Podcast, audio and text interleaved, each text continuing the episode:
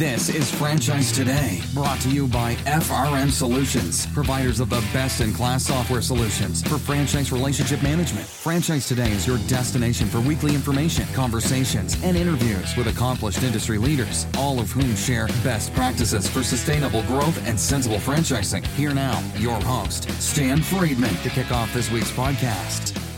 And this is Franchise Today on Wednesday, October 2nd. I'm Stan Friedman coming to you today from beautiful Amelia Island, Florida, part of the Sea Islands chain of barrier islands on Florida's North Atlantic coast. For those who don't know Amelia, it's rich in history. Under the rule over the years of Spanish, French, British, and American rule. Today, Amelia is a popular destination that's known for luxury resorts, golf courses, and numerous beautiful sandy beaches, and a few days of R&R for yours truly. And before I introduce you today's guest, Dena Tripp, co-founder of the iconic Nothing Bundt Cakes, my thanks go out again to Rob Price, CEO of the School of Rock. Rob leads an amazing, absolutely amazing group of passionate people, both corporately as well as within their network of franchisees.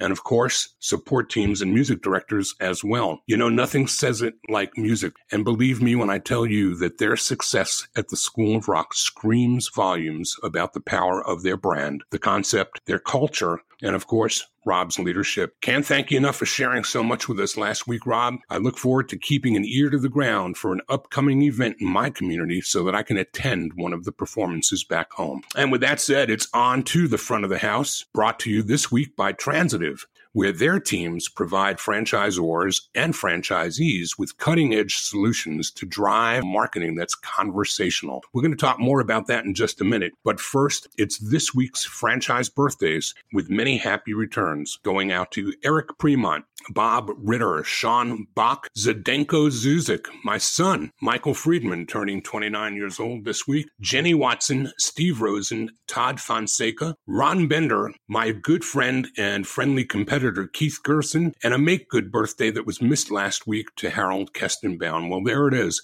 This week's franchise birthdays, and also this week in the front of the house. Kudos to my friend and fellow Southeast Franchise Forum board member Charles Watson, CEO of Tropical Smoothie Cafe. According to Restaurant Business Online, the Atlanta based smoothie chain booked a 20% increase in 2018 system sales and recently opened its 800th restaurant. Well, how's that for sustainable growth and sensible franchising? You know, it's time we get Charles into the studio to discuss more with us about the chain's growth strategy and maybe even give us a little insight into the evolution of the smoothie. Okay, so what do you say we take a quick break? We learn a little bit more about Transitive, and then we'll be right back to introduce you to this week's guest, Dena Tripp, co founder, chairman of the board of Nothing Bundt Cakes. We'll be right back.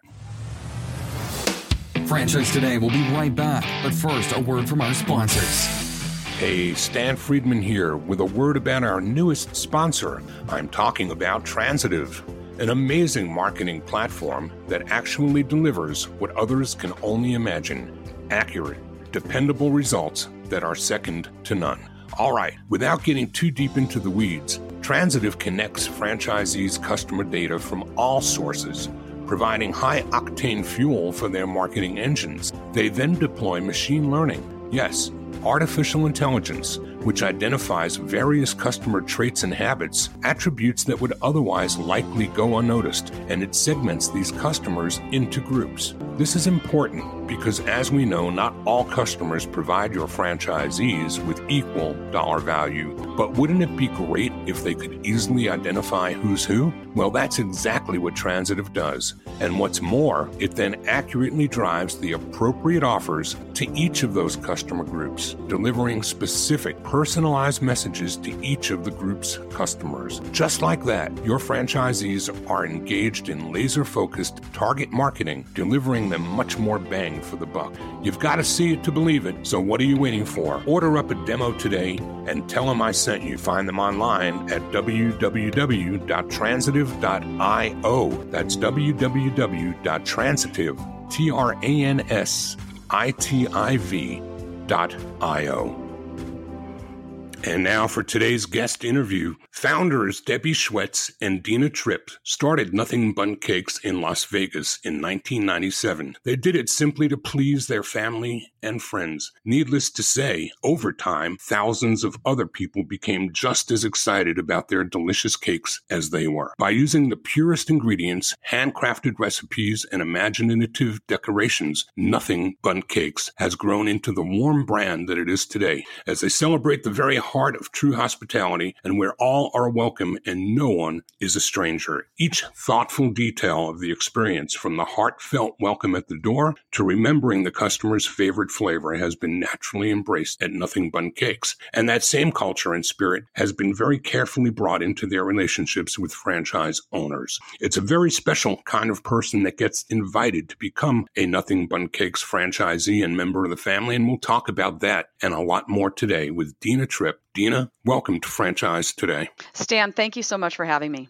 It's a real pleasure. You know, your brand is one of those brands that just you'd want it before you've even walked in the store. You hear a name like Nothing Bundt Cakes and your senses come alive. I mean, it's part of part of an experience, isn't it? Yes, it is. And thank you so much for mentioning that. Uh, it it was by design that uh, we, uh, you know, we we want our guests to feel that uh, they've just walked into their grandmother's kitchen, and we want to welcome them and uh, uh, have that experience inside our bakeries. So, talk about how it all started. And you know what? Before we do that, I actually mm-hmm. want to do what I always do and not break ranks with tradition. Each week, I ask our guests to tell us how franchising found them because we all know that it's not an intentional business. Nobody grew up unless your name is Dina Dwyer Owens or a Melanie Bergeron. You didn't grow up in franchising. And if you didn't, how did it find you? And when did that happen? What were you doing when that happened?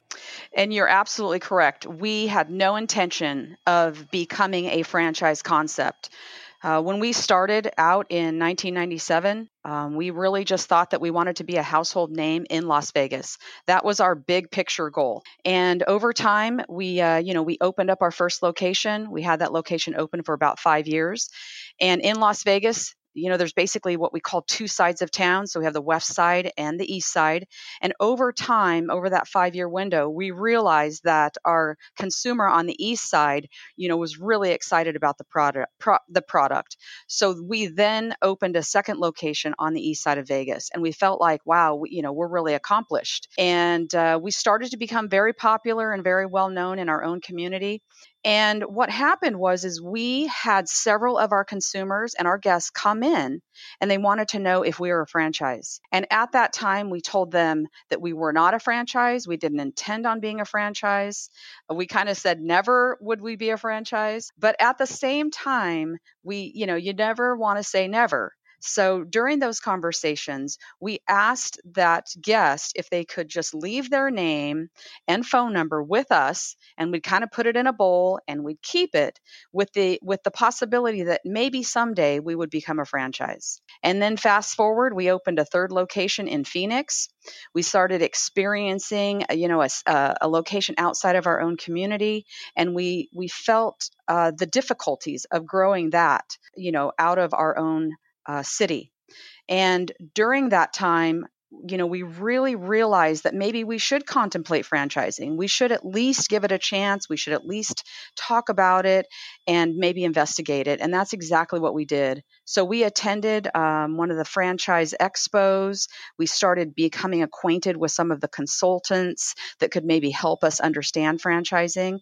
And really, that's how we got involved in the business. It was because our guests were asking us if we were a franchise. We uh, acquired information and we and we really thought it through, and uh, we decided that that's how we wanted to continue growing our brand. And uh, once we did that, we we reached back into that bowl of names and we called those people back. And sometimes it was two, three years later. From that bowl, we have owners in our system today so that's how franchise became part of our, our brand. Part of what we're going to try to do for our audience today, as we do every week, is share some of the learnings of those guests that are here on franchise today that have already done and accomplished great things in franchising that others are still wanting to learn about. So when you look back to those beginning days, and we're going to save most of the franchising discussion for a little bit later, but when you look back to those days and you look back on that now, are there any lessons that you've learned since that would have made it easier for you? or things that you would recommend that anyone who's following in your tracks into franchising now should do sooner than you did, or a lesson that you learned that would benefit them to know? Yes, absolutely. So, w- some of the decisions that we made, we were a very, very conservative. We were very conservative.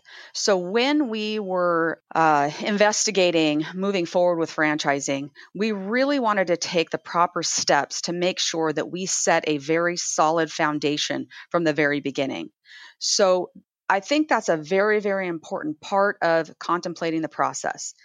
So make sure that you're setting yourself up with the right consultants and that you're really doing your due diligence in the beginning because that will prevent you from you know making some of those mistakes that you that you might make.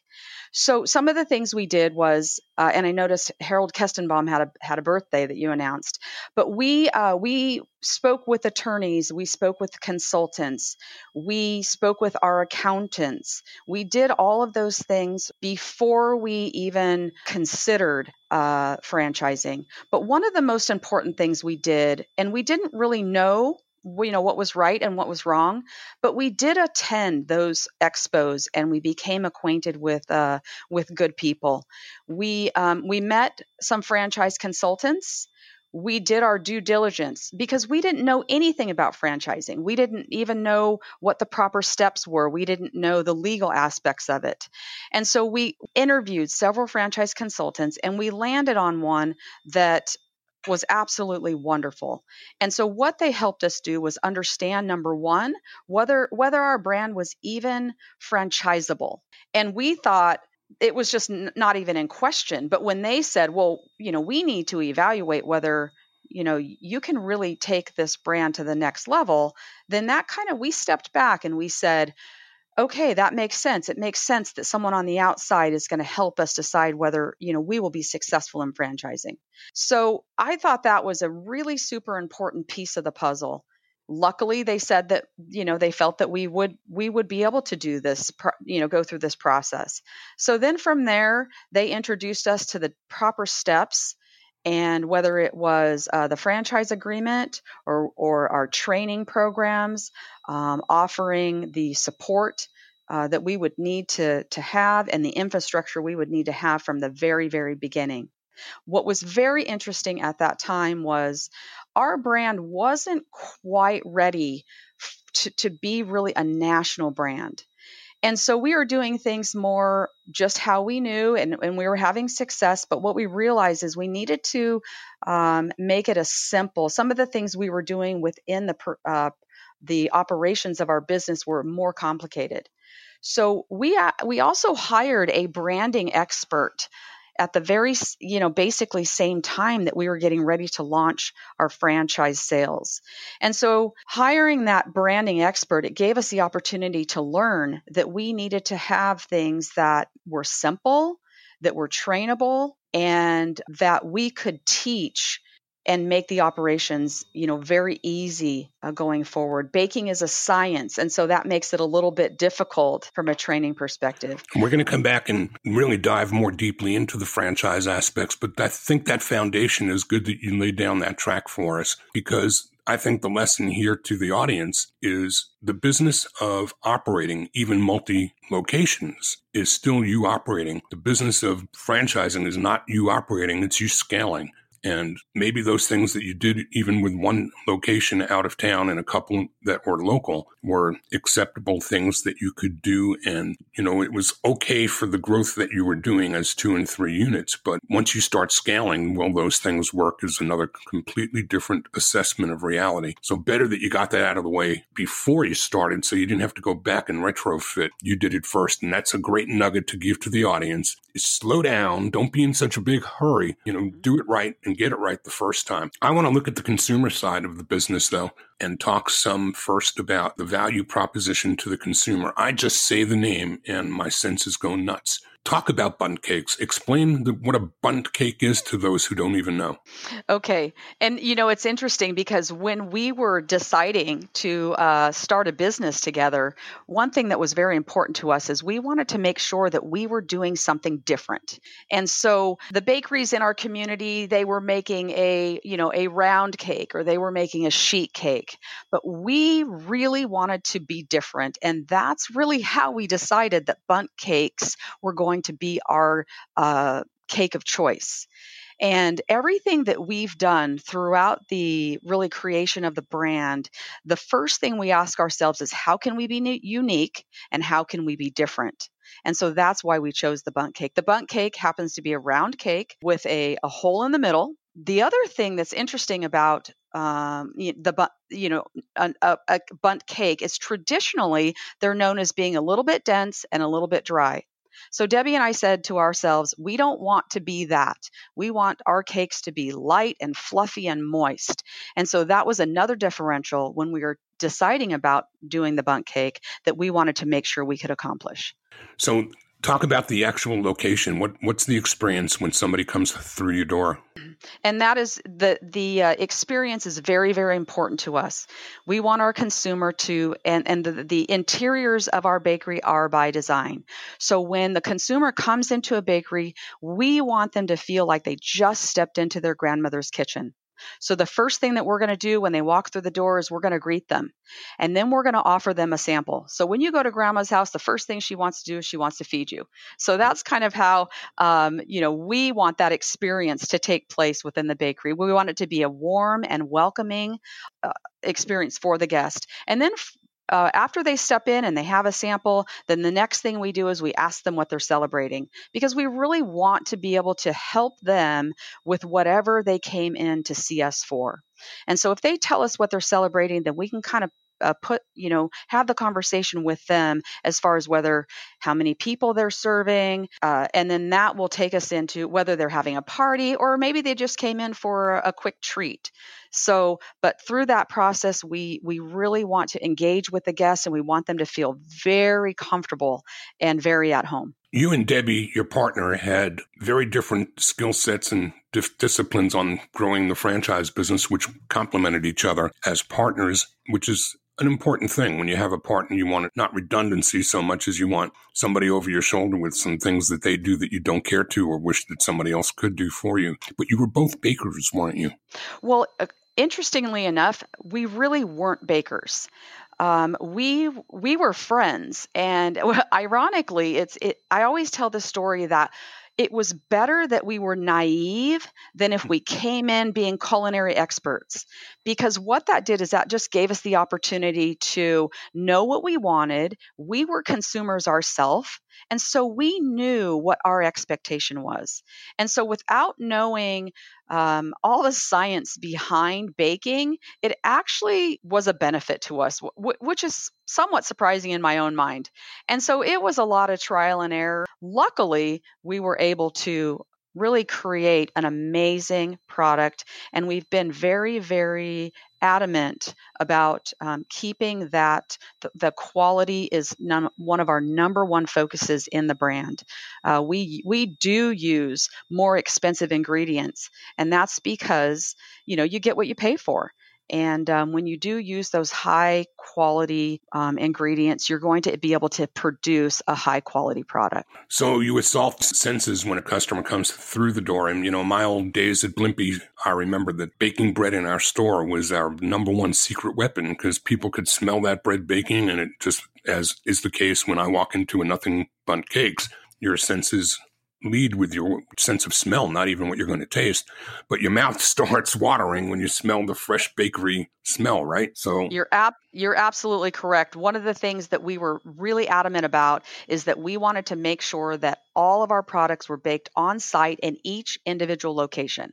And that's how we set up our our brand and our concept. So we aren't about having an off-site commissary to bake the product and bring into our locations because we want that sense like you just explained. We want you to walk in, we want you to smell the chocolate chocolate chip baking or whatever flavor we have going on and we we you know we it, it's very important that those senses are triggered when you walk into one of our locations. What about the flavor profiling and all the different combinations of tastes and treats? Whose whose hands were all over that? So in the beginning really uh, it was debbie and i. We um we knew what we liked and we you know we thought that uh, we were kind of experts at that. In fact we uh, we were lucky that um, we were able to really create great recipes and great flavors. We did do research, um, and it's interesting. We uh, we baked up a bunch of flavors, and we they call it a focus group today but but really we were just getting our friends and family around the table and and we did the same thing we like we put 10 cakes on the table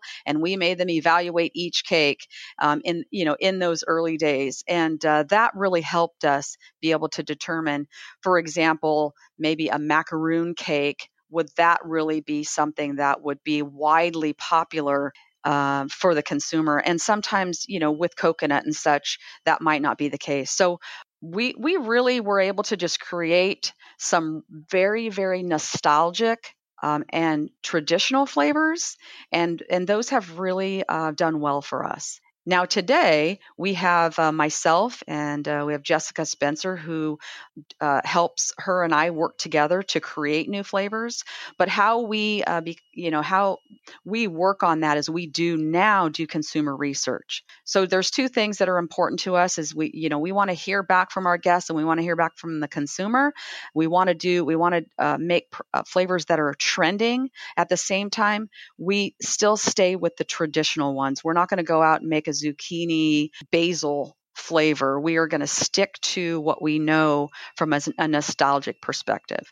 And what percentage would you say of your of your guests and your customers are coming to you specifically for an occasion, or is is there a habit form, you know, of just making your dessert treats something just like ice cream. I mean, you don't just eat ice cream on, on your birthday, right? You eat it all year long.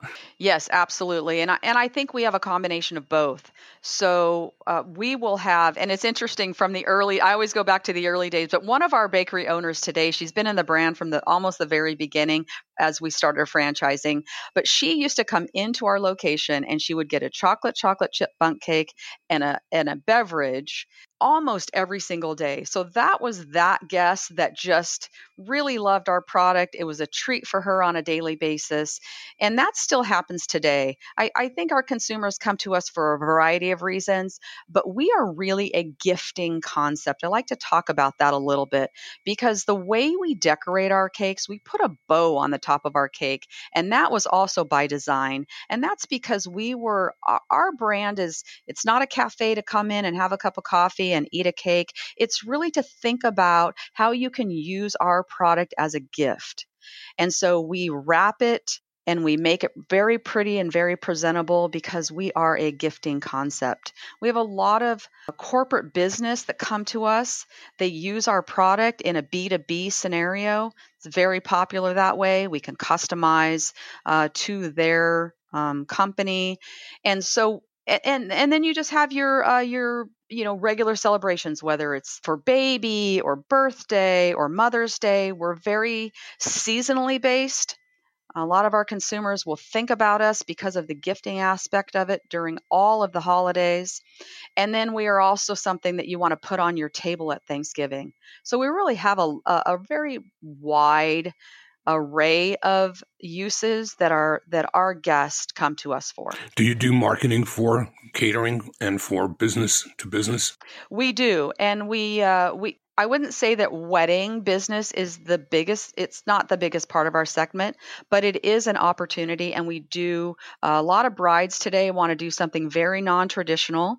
And so that's where we come in. We do uh, a some in some of our markets you know wedding is very popular and others you know maybe not so much but that is uh, that's a segment as well. All right so we have a pretty good foundation and understanding of what the experience is. It's all about taking care of the senses and it's all about making what is a franchise business feel like a local one at each and every location. I want to talk a little bit or i want you to share a little bit about those early days. You reached out to phoenix with your first out of the market store. How long long did that last before franchising began? And did you open any others before you began franchising? That's a very great question. Phoenix was a, a, an incredible learning experience for us because what we we didn't know what we didn't know. And so we just thought, well, we're going to go into another market, we're going to open up a bakery and we're going to hire a manager and then we're going to go home. And that didn't work out so well for us because you know we weren't doing the proper marketing in that particular area. We hired a manager but you know we weren't having the the right i, I guess uh, experience and leadership with that person. And we soon realized that you know we needed to step back and reevaluate. That manager didn't work out for us very well. We learned that from the very beginning. Uh, but what happened was we did we did stay with that location. Debbie and I own that location even as we were going through the franchising process. Uh, ultimately, because we got so busy with franchising, we couldn't give the proper attention to that location. And then we uh, we had one of our vendors that we used to buy our cake boards from. And uh, his wife became our manager at that location, and then we we ultimately sold the bakery to them as a franchise. But we that was our only out of out of our market experience um, before we started franchising, but it, it, was a very valuable lesson um, because we knew that maybe growing corporately wouldn't necessarily be in our best interest. But if we grew on a franchise level, that mean that meant that we would have that really passionate engagement from the owners because it it was uh, you know obviously their uh, their their own business. And what year would that have been, Dena? That was that was in 2000. The Phoenix location opened up in 2002, but we opened up our first uh, franchise location in 2006. And that would have been the Phoenix store that was sold to somebody that you knew. No, oh. we still own that. Um, the the first franchise location we opened was in San Diego, California. Okay, and that would have been when? That was in 2006. Okay, so then how quickly from there did you start to catch a rhythm as to how your marketing for franchisees was looking and how quickly you could get stores sold and opened? So um, in those early days, in 2006 we felt like we were doing you know we were kind of full steam ahead. We had our we really had our foundation in place. We knew what we had to do to market to sell franchises.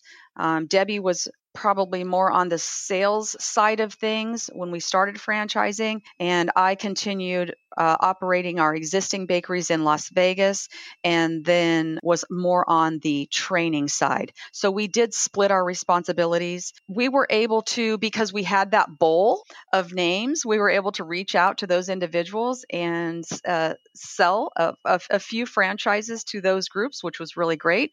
Our San Diego franchise happened to be one, our South Lake franchise, and then another one in Colorado. One thing that was very important that that our franchise consultants helped us with is they made it clear that you wanted to grow uh, regionally.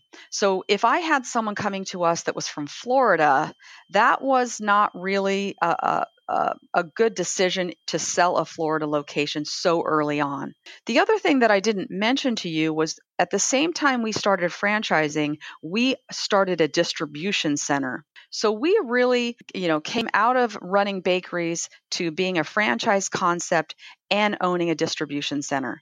And that's a really important piece of the puzzle because we um, knew that we needed to have a proprietary we needed proprietary products that we could sell to our bakeries. You know anyone that's contemplating maybe doing that uh, you want to make sure that you know you're really thinking it through. But we did focus on you know growth regionally. And a lot of our first timer bakeries either came from California, Arizona, because we had a presence there. And then we started to uh, get a lot of legs in Texas because we opened that South Lake, Texas location.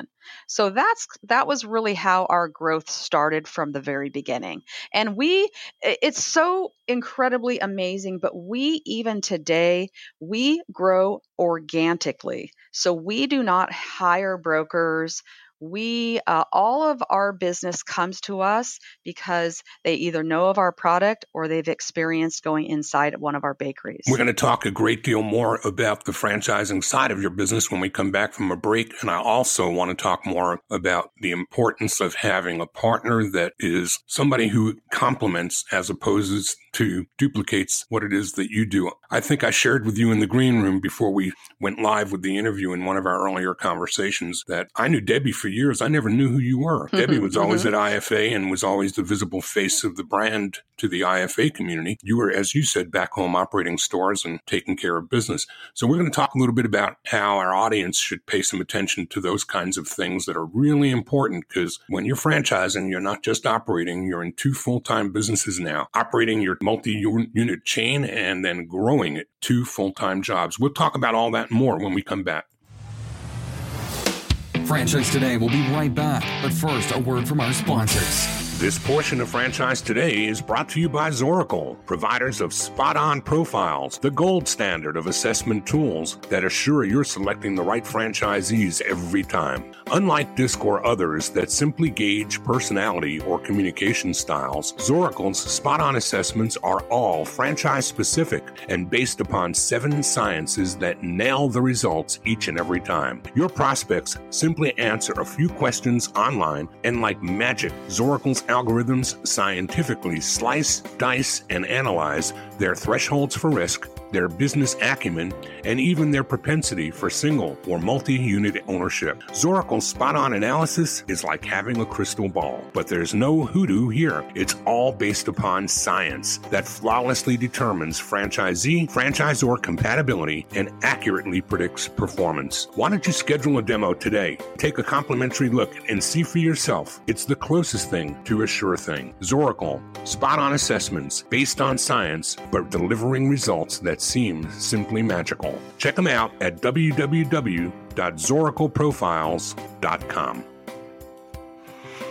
And we're back and we're talking with Dena Tripp, co founder and chairman of the board of Nothing Bundt Cakes, 300 plus locations at this point. Am I accurate about that, Dena? You're absolutely accurate we have uh, we are on pace to uh, by the end of this year be at about 335 and now these are located in how many states 38 states so we've come a long way from the small concentric circles that you were very smartly advised. And you know it's not all brands that need to have concentricity i guess. But when you're dealing with distribution and you're dealing with the kind of service and handholding that your brand calls for i think whoever it was that gave you that advice gave you some really prudent and good advice. I couldn't agree more that it was very very important because it's it is sometimes you might think that you have someone that's interested and you don't want to let them go.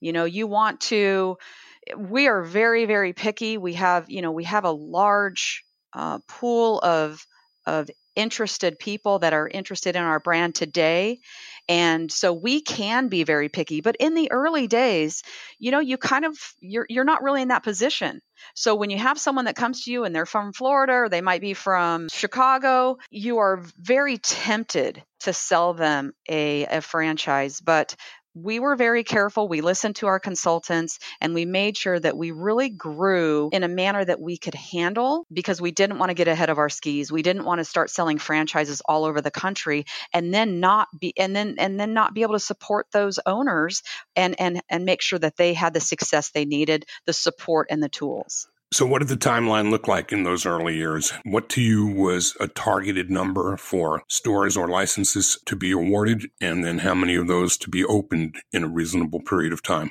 So, our goal, and this was based on really the recommendation from our franchise, our franchise consultants, and really based upon what we told them.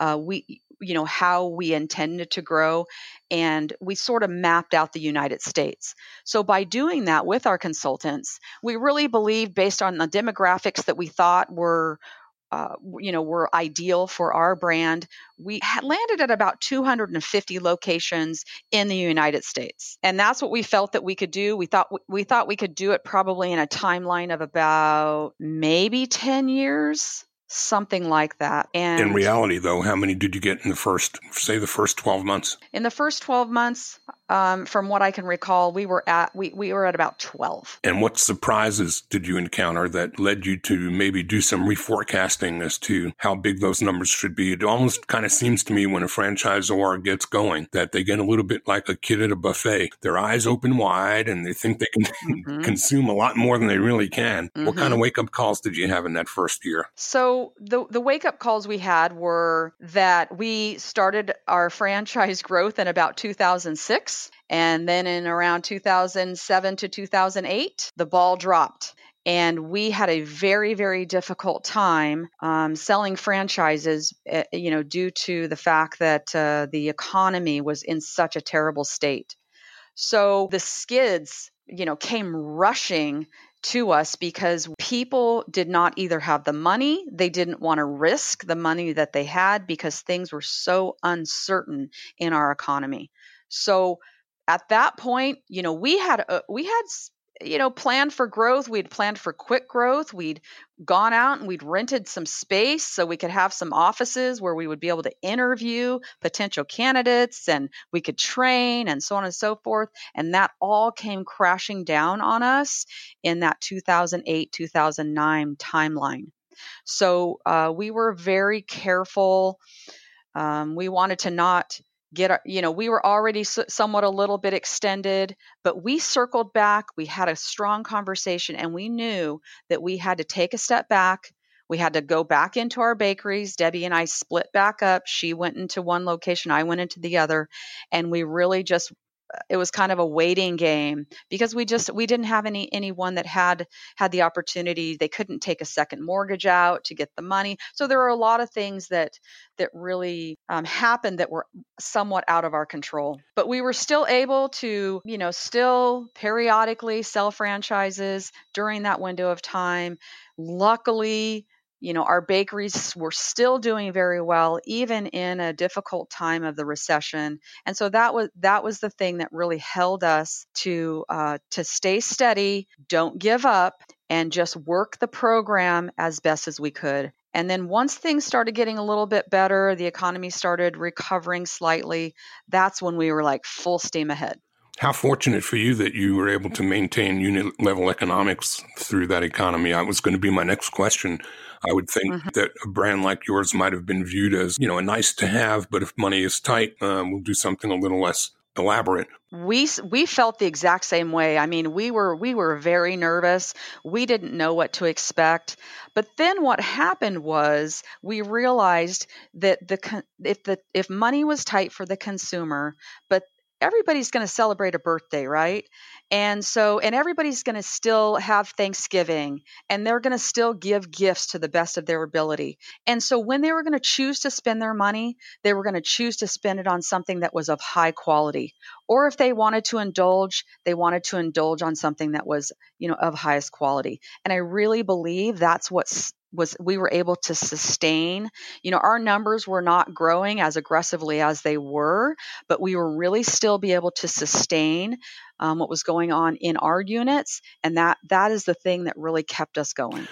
I want to make certain we leave time to talk about acquisition and private equity and the next mm-hmm. stage of growth. But before we go there, just talk a little bit about how you offer franchises and are these all single unit? Are you doing multi level or multi unit deals or area development deals? A little bit about the concepts offerings it's uh, it's really important to us that we have owner operators in our bakeries. We feel like the engaged operator, the the the person that's going to be super passionate about their business, and they you know they want to have that welcoming culture into their bakeries. Uh, that that's very important when we are interviewing and uh, awarding franchises. So we are not the concept that says you know, come in, we're going to give you five right out of the gate, and here you go. You know, here's here's your uh, area development agreement. We don't do that.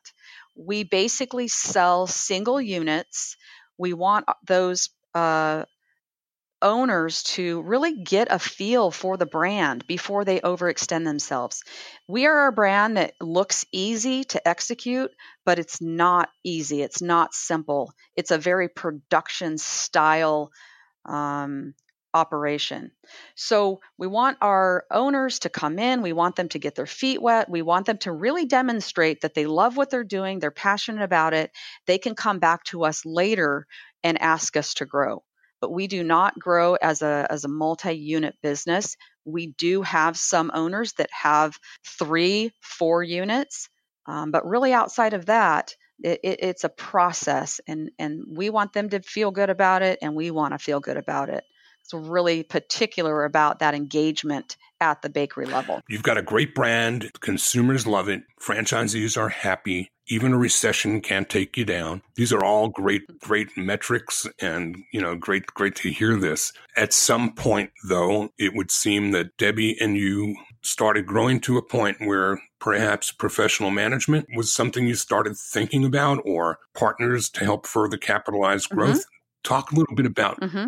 what triggered that and when that was. Where were you when that came about? So we did bring in a third partner into our brand uh, coming around 2009. You know, we talked about the recession. We talked about being careful not to get ahead of your skis a little bit. And we also talked about the fact that we were learning the franchise business. So we were really good at running and operating bakeries. We were still learning how to become a successful franchise business. And we were also learning how to run a distribution center. So we had all three of those categories that we were working and learning. And because of the recession, what happened was, you know, we felt like, you know, maybe we needed some some more expertise on the franchising side. So we be, be, we became acquainted with a gentleman. His name is Craig Moore, and he's his wife uh, wanted to have a bakery in Texas. So we granted uh, we granted that that bakery. It was in Dallas and he was just at the point where he was getting ready to leave the concept that we he was currently in.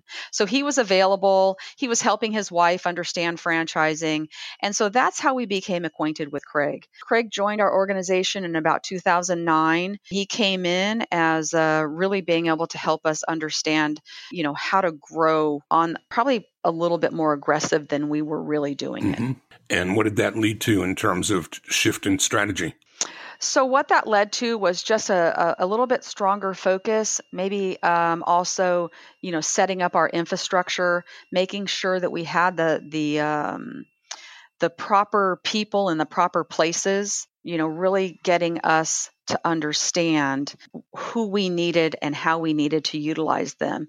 And then you know the support with uh, with the bakeries as we are continuing to open them. So i think craig came into the brand with uh, he was very clear on what his expectation was. So uh, he said he wanted to participate in the concept for about five years. He hoped to help us get to 100 units at that time. And then he was you know wanting to um, move on so he was w- before he came into Nothing Bundt Cakes, he was really uh, thinking he wanted to retire. This opportunity came to him. He said, "Okay, I'm going to give you guys five years, and then uh, you know I'm going to be on my way." And really, it was it was true to form. He he came in, did five years, got to about 100 locations, and then that's when uh, that's when he was ready to exit. Then what came next? How did the private equity piece come into your life? So what came next was uh, Craig and um, and Debbie both wanted to. Uh, Debbie wanted to retire, and Craig, you know, stuck to his original plan. And so based on that, they wanted to sell their interest in Nothing Bundt Cakes. I wasn't ready to do that. I'm, I wasn't ready to retire, and uh, it just wasn't my time. So that's what led us to private equity. We became involved with uh, an investment banker, and then we went through that process. So we started going through that process. We had the investment banking group. We started doing management meetings and interviews with potential private equity firms. That took probably around a year to do that.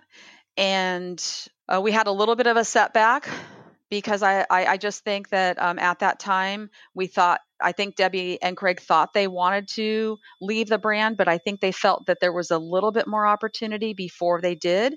So they, they kind of pulled back and waited, uh, uh, I think it was maybe eight or nine more months.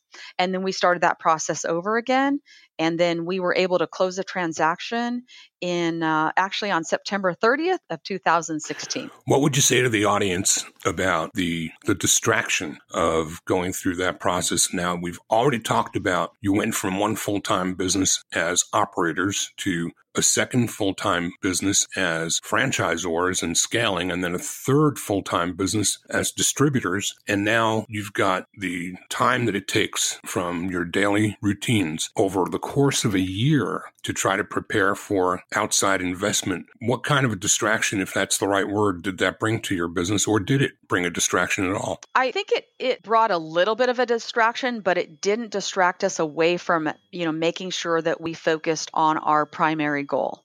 And our primary goal was to make sure that we continued supporting our bakery owners that we had in the system at that time, as well as continuing to grow the business. So it didn't put the skids on that at all. I think that what happened at that time is we did have our processes and procedures in place. We had the right people in the right places. So we were able to continue focusing on that. We also had, you know, our, our what happens in private equity and investment bankers is they want to spend a lot of time talking to your CFO.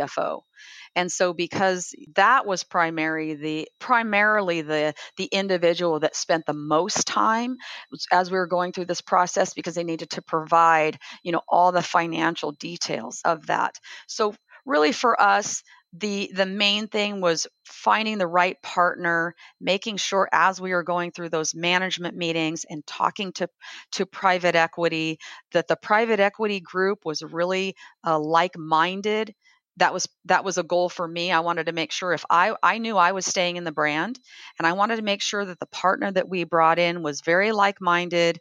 They were their growth strategy strategy was very similar to what we we were doing and what we were successful at doing and um, and so that was really the only distraction for the the partners because we had the right team that was communicating with the investment bankers and the private equity groups. At what point did you decide to bring somebody like Kyle Smith in to take the reins as president and now CEO? Am I correct? Yes, he is CEO. He came into the brand. Um, he was uh, uh, someone that knew Craig from his previous brand, and he he knew franchising as well. Kyle was uh, part of um, their operation operations team in in the brand they came from. And so he he came into nothing bundt cakes with really trying to focus on the the operations of the bakery. So that was a real benefit to us because he had that experience. And when uh, when craig and debbie um, left the brand kyle and i you know were really able to focus on making sure that we really stayed on track to you know we kind that the um, that our owners and our growth was not disrupted. And uh, so he's he's CEO of of Nothing Bundt Cakes. He does a great job he and I are, we really work hand in hand. I'm still very, very active uh, in the concept. As a matter of fact, before this call, I was on a conference call with our team. But uh, I love Nothing Bundt Cakes. I, I really uh, love working with the concept and it's really important that as we continue to move forward that we are have have the ability to create a legacy and that uh, we are you know helping and training our team and our staff to understand the history of nothing bundt cakes to really know that our culture is very important and to know that uh, we want a long long future. And kyle's you know Kyle's there and Susan is there, and we just have a really great team that uh, that understands that. So we're very excited about. If you read future. the tea leaves for me and look ahead, you know, three to five years out, what do you see coming on the horizon from the business itself and the world of franchising as you live in it? So I think as far as what we can do in the United States, we've already mapped out where we think we can grow, what demographics and communities we think we can grow in. So we've got the United States pretty much mapped out with our with our footprint as we see it today.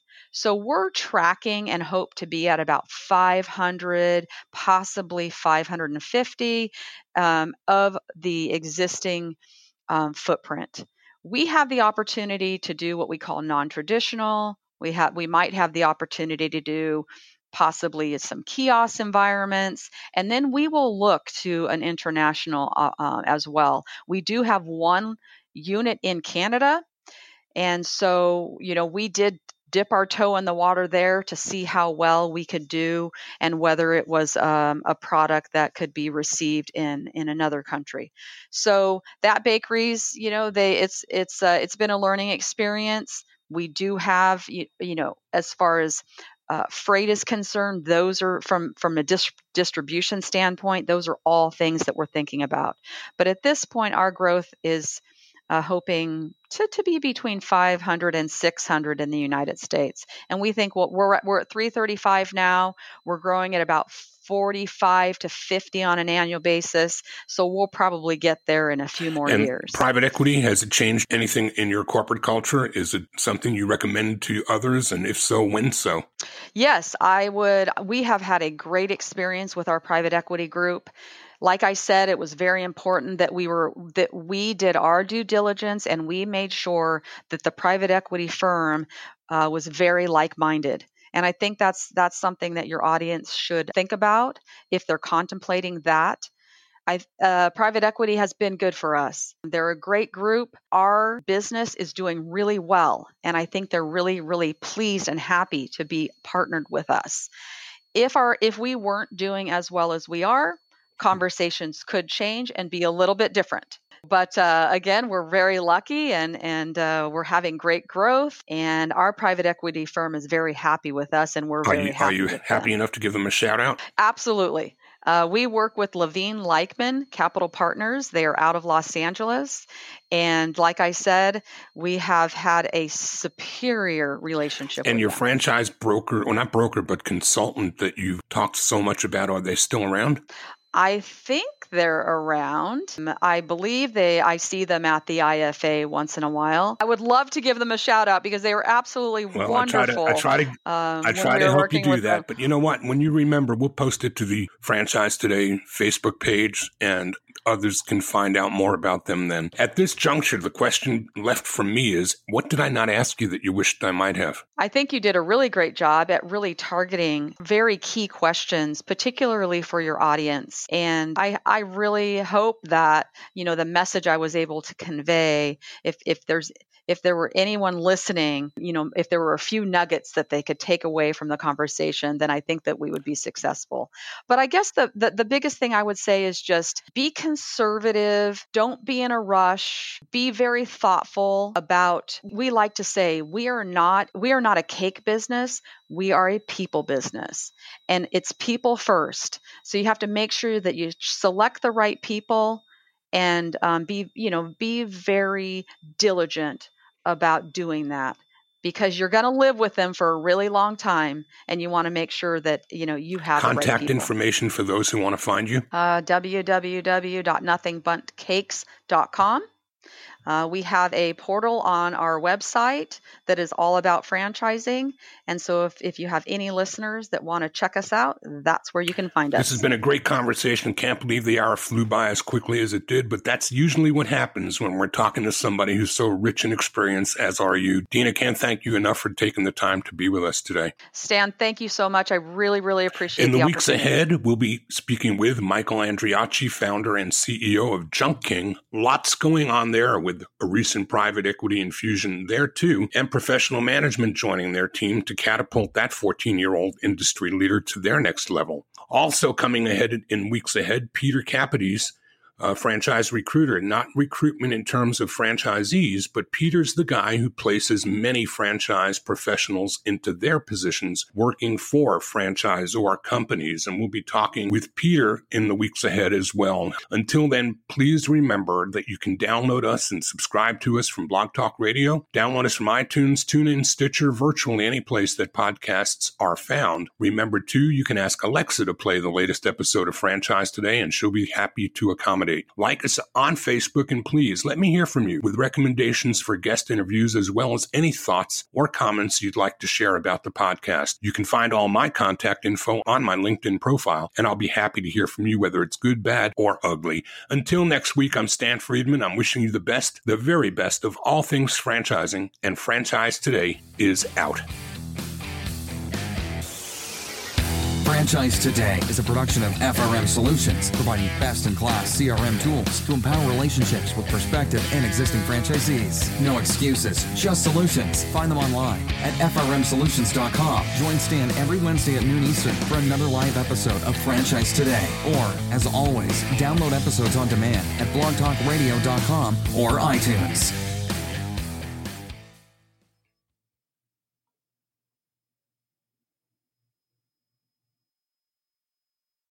Amplify your career through training and development solutions specifically designed for federal government professionals. From courses to help you attain or retain certification, to individualized coaching services, to programs that hone your leadership skills and business acumen, Management Concepts optimizes your professional development. Online, in person, individually, or groups, it's training that's measurably better. Learn more at managementconcepts.com. That's managementconcepts.com. Lucky Land Casino asking people what's the weirdest place you've gotten lucky? Lucky? In line at the deli, I guess? Aha, in my dentist's office. More than once, actually. Do I have to say? Yes, you do. In the car before my kids' PTA meeting. Really? Yes. Excuse me, what's the weirdest place you've gotten lucky? I never win and tell. Well, there you have it. You can get lucky anywhere playing at LuckyLandSlots.com. Play for free right now. Are you feeling lucky? No purchase necessary. Void where prohibited by law. 18 plus. Terms and conditions apply. See website for details.